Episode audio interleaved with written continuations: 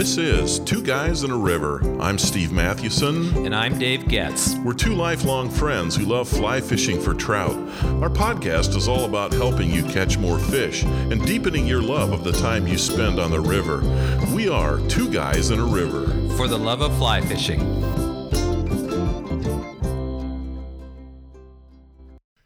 A wise person once said, Be careful about the decisions you make because those decisions will turn around and make you. That's a good one. I think a fly fisher was the one who said that. I think so. Yeah, yeah that's right. But there's so many decisions to make when you go fly fishing, and those decisions will make your day terrific or make it a dud or something in between. And I don't think that when I learned to fly fish, anybody told me this. Did No. do you remember everybody saying about this idea that you have to make you're making decisions on the Yeah, fly no. all day long? No, uh uh And All I know is I've had some terrific days and I've had some real duds. exactly. Some in between. But no, no, I I don't think anybody framed it in terms of decisions. So that's what we're going to talk about today. We're talking about decision making on the river.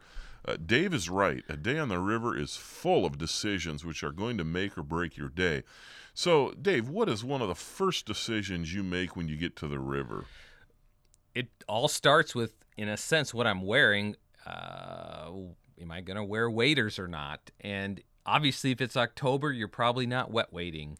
I don't think we should overthink this, but in late from late spring to summertime to early fall, I'd rather wet wade than wear waders. I'm just not a fan of of uh, of wearing waders. To be honest, I mean waders Yeah. are not a uniform for me. You're not the Simms model. then, I huh? am not the Simms model. Remember the father and son a couple years ago? They were at this fly shop. I think it was in the oh, Driftless. Oh man, no kidding. Yeah, yeah. So it was like 11 o'clock yeah. Uh-huh. on about an 80 or 85 degree Right, day, yeah. degree day, and they were in full regalia. Oh man. They had the full gear on, they had They full chest boot- waders, and their boots on too. and too. their boots on, And right? you know what? What I remember is they look perfect. They look like they models. and, yeah. because I've Like, never sorry that way. the mannequins were over there. But what was great is that they're fishing in the driftless. I mean, I don't Oh, think that the streams they're fishing have runs that are deeper than three feet. no, remember the other time we saw a really big guy wearing waders out on the out on one of those little creeks in the in the Wisconsin driftless and I mean he was sweating. It was a It was a 90 degree day. He had the waders on. I'm thinking, Yeah. Lord, you do not need to wear those things. Oh man, no kidding. Yeah, because seriously, the the deepest wading we did that day was it wasn't even knee deep. You had to go looking for runs that were knee deep. you could Oh, cross man. that stream almost at any place Oh. and be only up to your calves. I know. It was a tiny creek. I know. And, and it does seem it seems obvious, but sometimes in the summer, I, I remember the time on the Wyoming Bighorn when I I I decided to wet wade. I mean, it was a nice sunny day. It was around 80 and and boy, by the end of the day, remember we floated that river and it really cooled Oh down gosh. significantly. yeah. And I was never worried about hypothermia, but boy, at the end of that day, I was I was chilled. Yeah. I, I could not wait until we could take out. I, I was I know. and we had so a great day. We caught a lot of fish. Yeah. It was super. But boy, it Remember we had to stop for a while because of the lightning? yeah, yeah, Yeah, that's that- that's that right. Was, uh, that Yeah. actually was a kind of one of those days in the West, and you get these a lot, where you say you're going to wet wade, and you probably should have your waders. I guess Mm-hmm. Yeah. it's not yep. a given, but I I have to tell you though on this topic. I- I'd always prefer to wet wade than wear waders. I Yeah, just mhm, I I, yeah. I don't know what it is. I just I just don't mind the cold. Right. And I just hate trudging. Mar- Maybe it's because we hike a lot. Yeah, that's that's it. Trudging and waders. You know, that's the other side of it too. Is you ask yourself, okay, it's October. I'm going to fish this river. Do I need waders, or can I commit to uh, staying along the bank? And we that's what we often do. You know, On we the in the Yellowstone. Yellowstone below Tower Fall. I mean that that's that involves what four miles in usually. Yep. four miles back out. I don't want to be wearing my waders and my Yeah. wading boots. So, you know, we've opted to Wear good hiking good boots. hiking boots Yeah. and, and a pair that are waterproof because sometimes you have to walk. There's that one little that one little stream that you have to walk through. That's I mean, it's it's not higher than your wading boots if you do No, it right, right, or right. than your hiking boots if you do it right. But Yeah, that that's a it's it seems like a no-brainer, but that's really something you have to think through. You know, what what's going to be the best. It's probably not the first decision. There may be other first decisions like, you know, should I get coffee this morning or not? But as it as it relates to that day and that day on the river, I think whether or not you weigh or waders, it's kind of one of those things that's maybe it's not right at the surface, but it's a decision. Yeah, absolutely. Well, another one is should I take a wading staff or my wading staff? And the answer to that, I think, is easy. It's absolutely yes, always. I mean, even if you're in shallow water. I, I when I first bought a wading staff, I did that because, you know, we wade some places that maybe you know thigh deep. Uh, I don't know that we wade much that's uh, that's waist deep, but uh, I thought, well, okay, that, that's why I'm buying my wading staff. And then remember, uh, one of our friends was using it at a small creek, and I thought, well, okay, I'll strap mine on. And I'm, I'm so glad I did. In fact, this fall, when we were fishing in Montana, one of those uh, great little small creeks, I, I was sick. And. Uh, and it wasn't deathly ill or anything, but I you were sick though. yeah. I have to tell you, I didn't know if you were gonna make it. you guys went up ahead of me. There there was three of us on the Yeah. stream, and I actually said, "Eh, I, I'm not going up anymore because it was so hard." To, it was rugged. that was a rugged. it was. Ter- that was rugged terrain. Yeah, and it was shallow. It wasn't that it was deep. No, it's no, no, just no. that the terrain was rugged, and I'm so glad I had my wading staff. I don't think I would have uh, done well without it. And you know, stability is is an issue uh, anywhere. It doesn't matter. And I'm trying to think in in the driftless in Wisconsin. Once in a while, you know, and in Minnesota, I've strapped it on. You know, there there are times where, good night, if we're just going to be in a far in a pasture um, it's like, well, it's just it's pretty easy walking and, and right up to the, the stream. But some of those places that we fish, even along Canfield Creek, I'd take that wading staff Yeah. just for the stability. You were the one who put me onto a wading staff. I, I mean, I'm not sure I ever even thought about it. I've never, up to that point, even grabbed a thick stick to. Yeah. I just never th- have thought about it. But Yeah, So I think you you you purchased one, and about a year or two later, I did. yeah, But then I found myself not taking it with. But Yeah. in recent times, I have I have to say I've taken it more. I'm so glad that we did it on that stream Yeah. last last fall. we're getting older, bud. yeah. Is that the reason? yeah, that's right. These uh, mid later fifties guys now with their wading staffs. Yeah. Bunch of losers. I know. Well, here's another decision we have to make. How should I rig up first? In other words, what what fly am I using? What what am I what am I going to put on? Well, for me, most time when I hit the river, most times when I hit the river, I I have an idea what I'm going to start out with. Yeah. And I'm thinking about that from the moment I get up in the morning. Sometimes the night before, I'm thinking, Mm-hmm. I really am going to start out with streamers because of this, this, or this. Yeah, It's the mhm. fall. It's the type of stream, Right. maybe. And this comes from intel that you get from a fly shop. Maybe you fished the Mm-hmm. stream before, so it comes from your previous experience, and and your knowledge basically of what's hatching or what's not hatching. So I, I Yeah. think about this a lot. And the question is, what are you putting on first? Yeah, I, I think you're exactly right. You you probably know before you get to the river just based on all those things. Uh, you know, earlier this fall in the Yellowstone, uh, we kind of went into it thinking, well, we're either going to fish hoppers or woolly buggers, and I I opted for uh, actually I opted for woolly buggers until. I thought we'll see if the day gets warmer and, and I see hoppers hopping around in the grass, which I did. I think I put on a hopper pattern. I don't think I did that well with it, so I switched back to, to woolly buggers. But uh, I, I think you're right. You have a sense from your from your uh, intel, however you get it. This is probably going to be Plan A, and then I'll switch it if I need to. I do switch back and forth a lot, and maybe too much. And I You, you remember do more than I do, and it's probably not too. If you do too much, though, I probably do it too little. I get stubborn. I don't know. It it's like last summer or last summer. It was not last summer. It was last fall fishing the Yellowstone. I started out probably. I think it. I think I started out Euro nymphing. Yeah, you did. You did. And Mhm. then uh, I caught one or two, but it was so windy, and the way the angle, I had to cast over my right shoulder, and it's hard enough if you're with a Oh, regular yeah. nymph rig, Yep. but with that Euro nymphing thing, and it was against the wind, I just thought, forget Mhm. it. So I started. Uh, I think I put a hopper on with a dropper, Okay. I caught yeah. fish on almost everything I did. I Yeah. just didn't catch a lot of fish on Mhm. any one of Yeah. those. Does that make sense? Oh, yeah. Yeah. So Mhm. yeah. So you know the, that is what should I start out with? I think you end up. It, it's a decision you have to make, and then you start. Yeah. you start switching after that. So. Absolutely. And that's the next thing, which is when should I switch to something else? Yeah, this is when what you're throwing isn't working, and uh, yeah, and often we find It's not working. What we're doing is not working.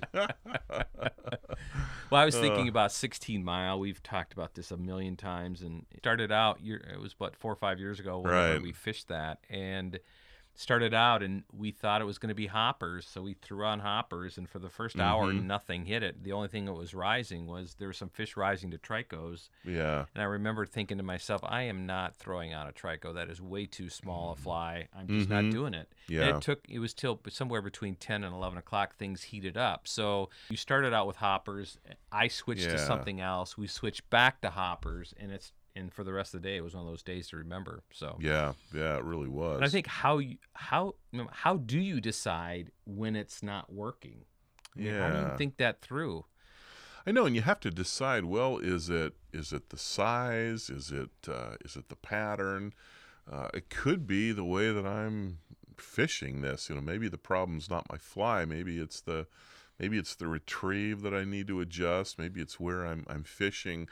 I, I think the more that you fly fish, the, the more you get a feel for those Yeah. uh, kinds of things. But I, I guess the bottom line is, man, if you're not catching fish, you, you got to make some kind of an Yeah. adjustment, yeah whether that's switching to another fly or not. i think if you're doing traditional nymph fishing that may be going deeper Yeah, right. and Just add some uh, more weight. it's more Yeah, weight or mhm. adjusting your Yep. strike indicator Mhm. for depth you know Yeah. and maybe you're not deep enough you need to actually put the the strike indicator Yeah. Mm-hmm. up and uh, or if you're fishing streamers you might want to like as you said vary the retrieve i mean there's just a lot of Yeah, that's really true. there's just a lot of things to change and, in decision making as you as you begin to move from that first rig that first setup Mhm. to what's next Yep. So we're talking about decision making on the river. But before we continue, here's a brief word about our sponsor, Dr. Squatch Soap Company. Uh, Dave, I'm curious, have you taken the soap quiz? uh the what the soap quiz Oh yeah, it's it's on the Dr. Squatch Soap Company website. I, I just noticed it the other day, and it helps you find the best soap for your personality and skin type. hey, hey, I took that baby like six questions, and I'm happy to say that the results of the quiz affirmed what I already know. That pine tar is my favorite. I think that quiz is biased, right? it takes what you already like and gives you the answer. Yeah, I, I probably answered the questions thinking, well, if I say this, it'll come out saying pine tar. Ah, It's a little bit like all those personality tests, I you know, know. I know. I need to take that too. So here at Two Guys and a River, we are sold on Dr. Squatch products. Yeah, we really are. We wouldn't recommend anything that we ourselves did not use and weren't enthusiastic about. There's soap, shampoo, conditioner, shaving products, colognes, and even beard oil. Now, I do not need beard oil, but Steve, uh, that goatee is looking a little dry this morning. hey, I resemble that remark. It's it's because of all the gray or the white in it. I think that's the problem. So hey, go to Dr. Squatch Soap Company to place an order. and you'll get 20% off on your first order if you use the promo code 2 guys 2 G U Y S. We smell great and we think you will too. That's right. Well, now back to our discussion about decision making on uh, the river. You got to decide about which uh, bar of soap you're going to use when you're at home, but when you're on the river, Okay. a lot of decisions. A lot of decisions. So the next one is when should I add a dropper? Well, I think the question is why haven't you added a dropper already? Well, at least that's the case with nymphing. I mean, you. I think when you're nymphing, you always want two different sizes, if not two different patterns. Uh, some fly fishers use three, but I've I've never had the patience to do that. And I think you have to check regulations too to make sure that's all right. But Yeah, in the in the western states where we fish, it's okay, but I think Yeah. maybe like there are some states in which yeah, I don't know that you can have two. reason I don't pay attention to it is because even if I could do three, I mean, even if I could drop two flies, so I have three total, I just wouldn't do that. It seems like too much of a hassle. But Yeah. man, having two is uh, is really, I think it's really important. Now, dry fly fishing might be a time when you wait. Oh yeah, and you're I right. think you're purists, right. if Mhm. you're a fly fishing purist and you fish only dry flies, the last thing you're going to do is add a dropper because that.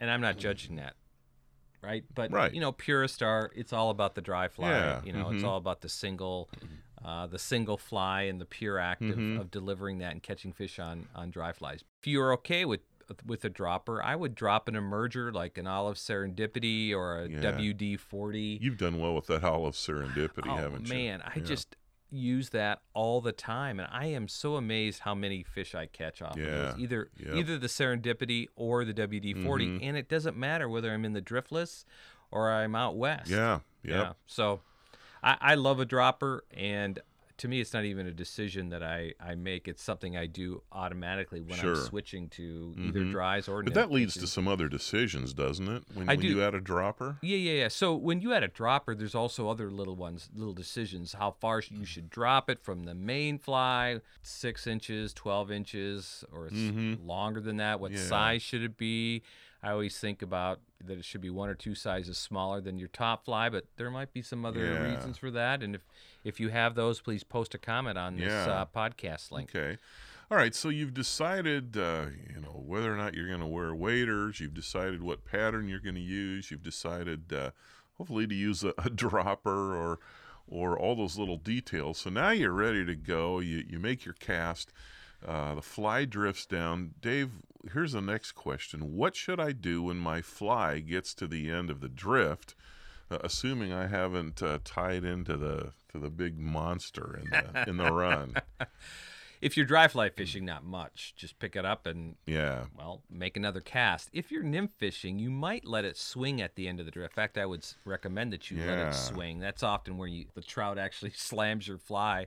Yeah. Also, at the end of the swing, you might want to slowly lift your rod. Your fly begins then to move upward through the water column, Yeah. and That looks like a rising yeah, nymph, it looks like a it? yeah, it looks like a rising nymph. So. The point there is is that not only do you let it swing, but you also lift up your rod tip. Yeah. Okay. These are all little things. Some of them are just habits Right. and I think Mhm. they're decisions until they become habits, yeah. right? That's that's a great point. yeah, Yeah. so I think it's important as you're doing all those things to have them become habits. I think you catch Yeah. more fish. And of course, if you're stripping streamers, this is the name of the game, isn't it? I remember a day on Clear Creek in Alaska. It empties into the Talkeetna River, and uh, my wife and I were there visiting uh, her sister and and uh, her husband, and uh, my brother-in-law and I, and a couple of his sons-in-law were out on the Talkeetna and and uh, stopped and, and fishing the mouth of that. So I hiked, uh, I walked up Clear Creek, maybe quarter of a mile, and came to this great run and I put on this great big old streamer. I think it was a Dali Llama, and man, I, I would I would drift that thing, and right at the end of the drift, uh, you know, I, I would let that fly swing, preparing to strip it back. But more often than not, I, I mean, maybe one or two strips, and boom, I'd get a hit. I mean, they were they were taking it off Wow. that swing. Wow. So yeah, that's yeah, that's that's an important question. What do I do when I get to the end of the, the drift? A lot of times people just assume, well, you know, okay, I'm I'm done next cast. But uh, you, you're right. Other than dry fly fishing, you know, if, if you're you're underneath the surface, whether it's nymphing or streamers, uh, that's when some action is going to happen. All right, so let's talk a little bit about weather-related decisions. Uh, Dave, what do I do when it rains? If there's lightning, get off the water. Find a depression in which to lie down or get inside your vehicle, turn on Netflix and Okay. cell coverage. Hold your rod high and Yep, that's right. yeah. Hold it as high as you can and stand on the highest point. No, I shouldn't even joke about No, that. I Yeah, know. don't don't do that. Your I know, graphite I know, rod know. is a is a There's people who rod. die going up, uh, uh, that climbing up Mount. Is it what's that mountain in uh, that you you've climbed up in Colorado? Oh, Long's Peak. Yeah, Yeah, there's oh, people yeah, who die yeah. all the time from lightning. Yeah, all the Oh, time. and even on bit- Trail Ridge Drive, you know, get out of your car to take a photo, and and people get struck by lightning. I mean, it's not like it happens every day, but every season there's one there's- or two. Yeah, there's one of those. Yeah. Uh, stories, which Yeah. is which is horrible. So yeah, So, right. yeah, we, you- we shouldn't joke about that, No, right? But Got to be yeah, careful. I, I and I think the tendency for me is to keep fishing, right? Yeah, Or you know, it's mhm, far enough away. yep. The lightning's eh, it looks a couple miles Right. away. uh, I I tend to be overconfident in the weather. Yeah. And and maybe that's because I grew up in the cold in North Dakota. Mhm. I don't the cold and the snow. You just don't fear it when it's a part of your day to day life. That's true. But but you need to fear it. you do. You do. And- I, I fear bears, but I don't fear lightning like I should. And that's uh, Yeah. what's scary. Now, if it's not lightning, then hey, rejoice. Put on your rain jacket and fish away That's because right. you know don't go. Oh no, I'm I'm gonna get wet. Man, that's this is prime fly fishing time.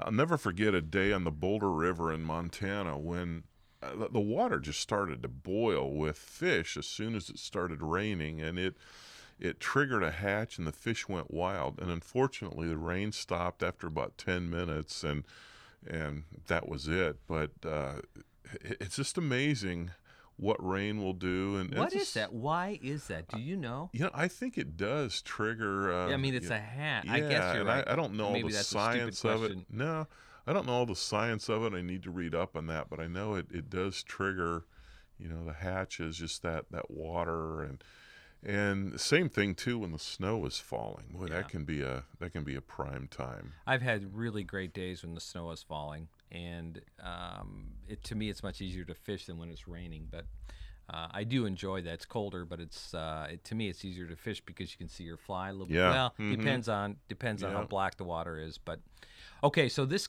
this decision here, I'm not even sure I should bring it up. How quickly should I move from one run to another? Well, for you, hopefully not as fast as I'm moving from one run to another, because then I can beat you. I know, I know. I have this reputation for uh, hurrying from one uh, to the other. Now, I, I should say hurrying. It's not that I move quickly. It's just that you make Yeah. one or two casts and you're on to the next. yeah, I know. especially I, in those smaller creeks where you know you don't have a lot of you shouldn't and you shouldn't spend a lot of time no, no. I- I- that- that's- we've always talked about this but i think fly fishers spend way too much time on one run Oh, And I think agree. they need to cover we all need to cover way more uh, river and yes obviously if you're fishing a big steelhead Yeah. run you know in the west in the northwest Yeah. or something that's different Sure. or in the northeast but Well, do you want to know what my secret is, Dave? So th- this is what I've decided.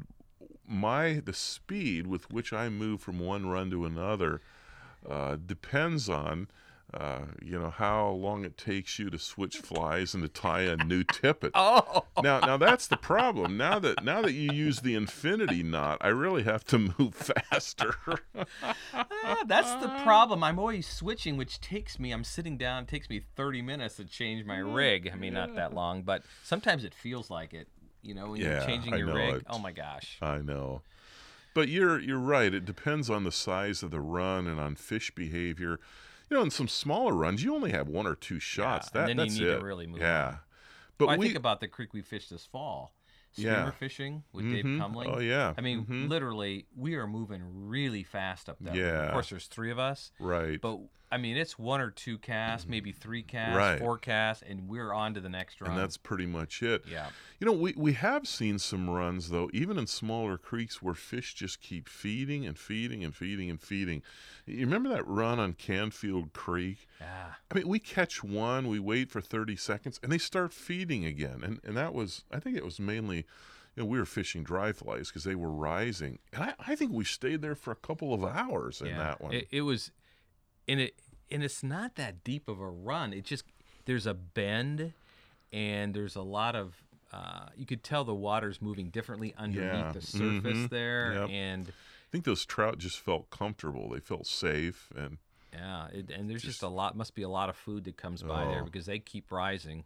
You know, fishing pressure has something to do with it too. Yeah. You know, there's Mhm. protocol about how fast you move through a steelhead run or how long you stay in a run. right. when there's Mhm. pressure. And I'm always someone that I'd rather err on the side of generosity, Yeah. fish it, move on, and and not make people mad at me. Now I don't feel Right. pressure like I don't feel anxiety like I have to move quickly Mm-hmm. because if I don't, he or she is upset with me. But Right. I do just out of sheer generosity and wanting to make sure everybody catches fish. uh, It's not like I have to catch more fish. Right. So I do think there is some protocol, and I don't really know what it's like. I've not fished a lot of steelhead runs like in the northeast or the northwest United States, where you know there's big, you know, there's just these stretches of river, and the and the and the fly fishers stack up there. Yeah, and you just you kind of walk through it, and I think you sort of figure out, okay, here here's the pace that's acceptable, and then you get out and you get back in line. you Yeah, know, I, I haven't fished a lot of that. To me, that's not as interesting to me. but- No, no, it's it's not, and and that's the way the Barns pools are, uh, just inside uh, Yellowstone National Park, just inside West, and I've I I went in there one day and just dinked around a little bit, and which is code for I didn't catch anything, yeah, but exactly. but uh, yeah, I, I just have no interest in in in doing that. I'd, I'd rather walk further where, where somebody else is not. So here's actually a really, really good question that I don't think we often think about, but it's an important question. When should I call it a day? Hmm. Well, how about a half hour after you've told your wife you'd be off the water? no, that's not what you should do, but that's what I've done before. Oh, so this is a total aside, but when I got married, uh, I told my mom and dad we went back from Chicago to uh, North Dakota once for Christmas. uh huh. And after that Christmas, which you almost die in a snowstorm going from Oh, Fargo yeah. to Bismarck, I said, Mom and Dad, I love you, but here's a heads up. We will never, ever be here for Thanksgiving or Christmas. Never. Never. So let's not have any more conversations moving forward. Just know that we will never be here. And we'll come in the summer. We'll do our best to get out here as much as we can, but we're just not going to risk the family. And we have, you know, with four kids, it's not like you're going to be buying plane tickets from Chicago to Bismarck. I mean, everything's, you know, every ticket's 600 bucks. So, but there is, there, there, setting expectations Yeah. is important. And I think Yeah. with your wife or your spouse or your significant other, uh, when you're going to be off the river, Mm-hmm. isn't. So I, I like to say now with Jana, it, it's going to be late. So don't, don't. I don't know when it's going to be, but it'll be Oh. later than you think. I know my Priscilla got me one of these little uh, things you put on your desk. It probably got it at Hobby Lobby. It says "Gone fishing, be back at zero dark 30. and then, and she she refers to fishing time. I'll say I'm going to be back at six. Now is that real time or fishing time? It's like, ah, so It's Oh, fishing man. time. We always say finish while the fit the fishing is still good. Yeah. Before you get worn out, before it gets too late and the Yeah. walk back is just miserable. I felt that a little bit this this fall. We had gone so far back up uh, in the on the Yellowstone, and by the time we got back, yeah, we had actually fished too much. yeah. I mean, it was a mhm. good eight nine hours, and Yeah. it included eight miles of hiking. Oh, And by the time we fished and I got back to the truck, I thought, you know, I'm we probably could have called it a day, 30 Yeah. minutes, because we didn't catch that many more fish No. during that time. No, we really didn't. It's yeah, it's it's easy to get greedy, but I have to say the times when I've left after I've I've, I've caught a nice one, and I know I could still make another cast or two, but I just leave. I always uh, th- there's there's satisfaction that goes with that, and I'm I'm glad that I do that. Hey, here's another one. How about this? Uh, I think we ought to call it a day when I'm hungry. exactly. But we really can't do that. We'd be off the river by 10 a.m. wouldn't we. hey, you're you're the one that's eating your snack at 10 a.m. I, I usually wait till 11.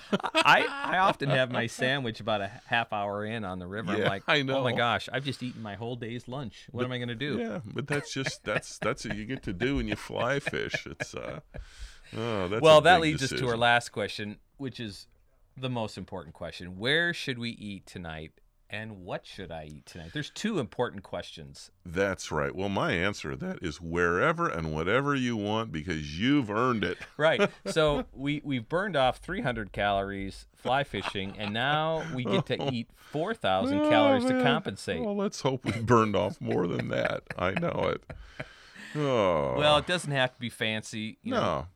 We like a good steakhouse, pizza place, burger joint. Uh, yeah, you're right. It doesn't have to be fancy. You know, I've I've had some great meals at the A and W in Nyssa, Oregon, after a day on the Owyhee River, and I'll tell you what, an A and W uh, burger and mug of root beer Oh, never tasted man. so good. Yeah, It for was- sure. It was good, and then we've gone the other way. We we've eaten at uh, uh, we've eaten at uh, you know, Sir Scott's Oasis. Or, The branding iron in Preston, Minnesota, which that's- is now yeah, closing. that's right. I saw that. Man, I'm gonna miss that view. And Yeah, the- great view. wow. So yeah, and then and that uh, Chico Hot Springs. Kind Oh, now the- that is really Oh, good food. It really is. Yeah. You know, the talk to the chef there. You know, I've never talked to the chef at A and W, but I have at that.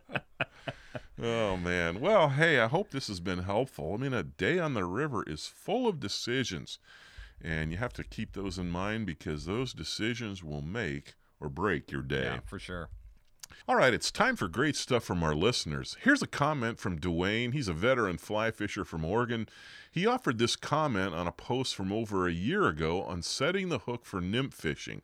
I talked about the side pole method being the one I've been taught, but how surface tension will make it necessary to do a quick lift once your fly has drifted beyond you a ways. And, and this is Dwayne's comment. He said, The Jack Scott method was to side pole to the bank since fish taking the fly will turn downstream towards the deeper water and away from the bank. A summer of dry fly fishing ruins my reflexes, though, so fall and winter nymphing needs me to relearn how to side pull to the bank. Oh, that's great. Yeah, I, I like that. You know, th- there is a big difference between the feel of dry fly fishing and nymphing, both in in setting the hook, a lot of different things, but but even in, in setting the hook. And I've heard guys talk about that too. You know, they'll they'll, do some big pull like they would if if they're uh, nymphing and yank the dry fly right out of the, Yeah. the fish's Yeah. mouth. So yeah. yeah, it's a good one to be uh, paying attention to. Well, that's going to do it for today. What decisions stand out to you that you have to make when you arrive at the river you're going to fly fish? Please tell us by commenting on this podcast link at twoguysintheriver.com. How do you approach decision making on the river? And thank you for referring our podcast to your TU chapter, Fly Fishing Club, your friends. That's how we grow. We are grateful for that. We'd also love to hear your ideas for upcoming podcast episodes. Reach out to us on Instant Messenger or Instagram or Twitter or just email us at stevedave at two guys and a river.com. One more thing if you haven't yet purchased our book, The Fly Fisher's Book of Lists, Life is Short, Catch More Fish, please do so on Amazon. And thanks again for listening. I'm Steve Mathewson. And I'm Dave Getz. Until next time, we are Two Guys and a River. for the love of fly fishing.